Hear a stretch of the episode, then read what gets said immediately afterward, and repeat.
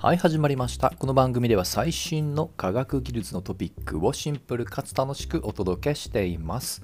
え今日のテーマは宇宙連続滞在記録更新。そしていつかは宇宙で。と題してお届けします。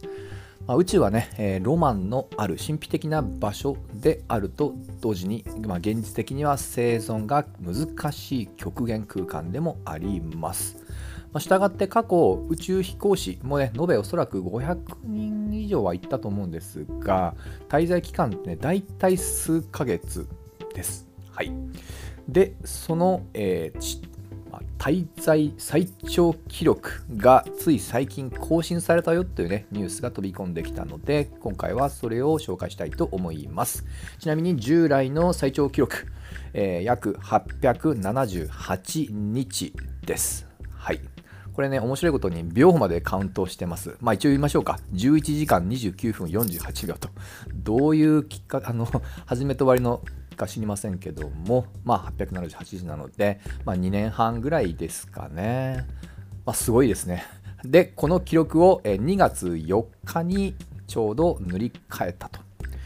これのロシアの宇宙飛行士の方ですね。59歳。はい。で今時点でも更新中でなんと期間予定が今年の6月つまりその通りに行くとなんと1110日滞在というとんでもないね最長記録が誕生することになります。はいまあ、しかもこの方えー、実はの今までのレコード者ってお医者さんだったんですよ。まあ、日本でいうと向井千秋さんも医者出身ですよね。まあ、なので、ある程度自身の、まあ、体調をね、客観的に見つめる、まあ、ある意味ちょっと自分自身がね、実験台になるような意図でやったみたいなんですが、今回は、えー、ウィキのね、経歴を見る限り、エンジニアの方です。で今回で5回目ということでね、まあ、相当ね経験値がある、まあ、もしくはエンジニアリング的にね何かそういったテクニックがあるのかもしれません。はいで、えー、まあ、宇宙にね、じゃあ長期滞在するってどんなに大変なのか、まあ、私も当然未経験なので、完全にまあ分かってるわけじゃありませんけど、ある程度のま厳しさは想像できます。で代表的な、ね、ものをちょっとね列挙しておくとまず1つ目、まあ、これがまず大きいと思います。無重力であること。はい。まあ、初めにね、まあ、酸素云々が想像つくかもしれませんけども、まあ、それは酸素ボンベでなんとか、まあ、酸素の供給なんとかなるのでいかんともしがたいのがこの無重力区間。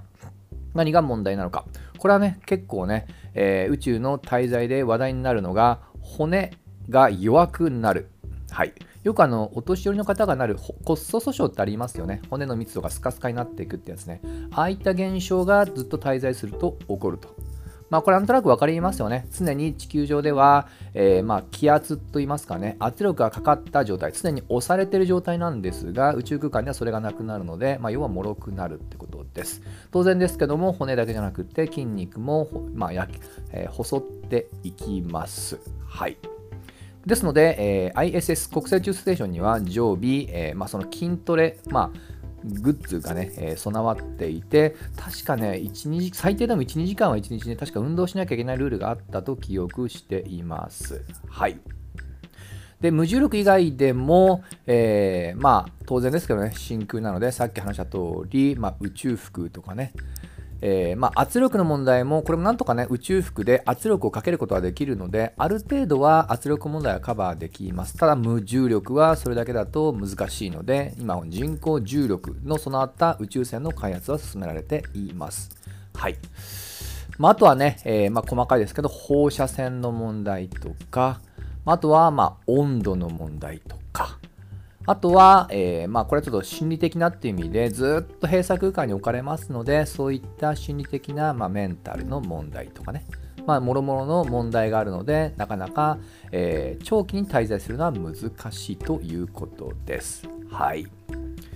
で、えー、まあ筋肉とかはね、えー、まあある程度筋トレで補えると思うんですけど実はですね、え、これ2023年の、ま、研究発表でとある箇所も影響があるというねそういった話が出てました。どっかというと筋トレではカバーできない、まあ、パーツ。